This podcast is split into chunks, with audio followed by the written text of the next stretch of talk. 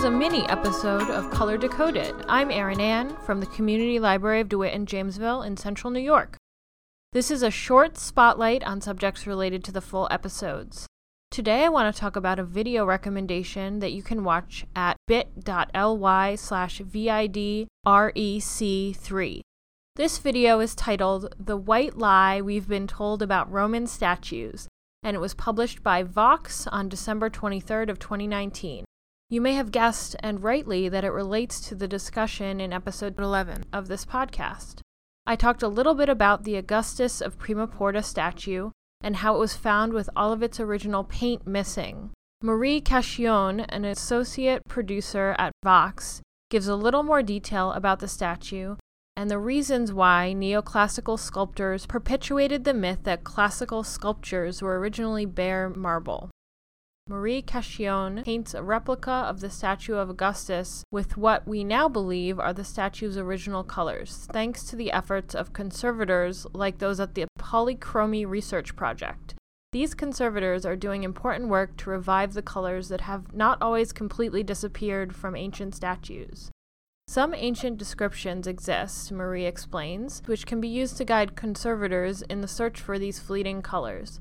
Additionally, traces of pigment are sometimes left on statues, or there is other evidence left for us to use, such as photographs of the Parthenon's friezes, which show that their pigments have deteriorated to bare stone in the past century.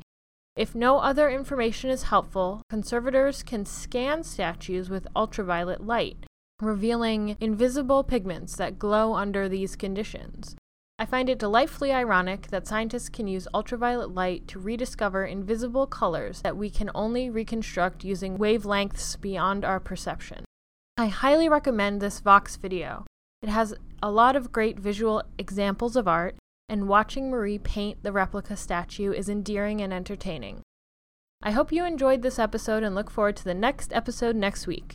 We have a new show up in the art gallery for January and February, which is a collection of vibrant watercolors and mixed media pieces by local resident Joy Engelhart, who has been practicing art for more than 50 years. Check it out! We also have a color-themed book display for January in the Browsing Room based on Pantone's Classic Blue. I've pulled items from the collection with Classic Blue covers. I hope you enjoy it!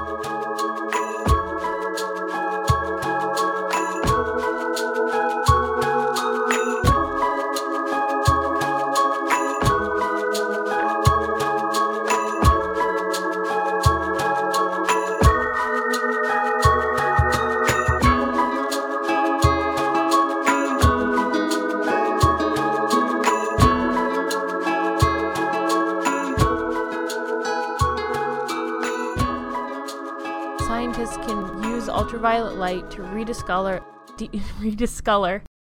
That's the word.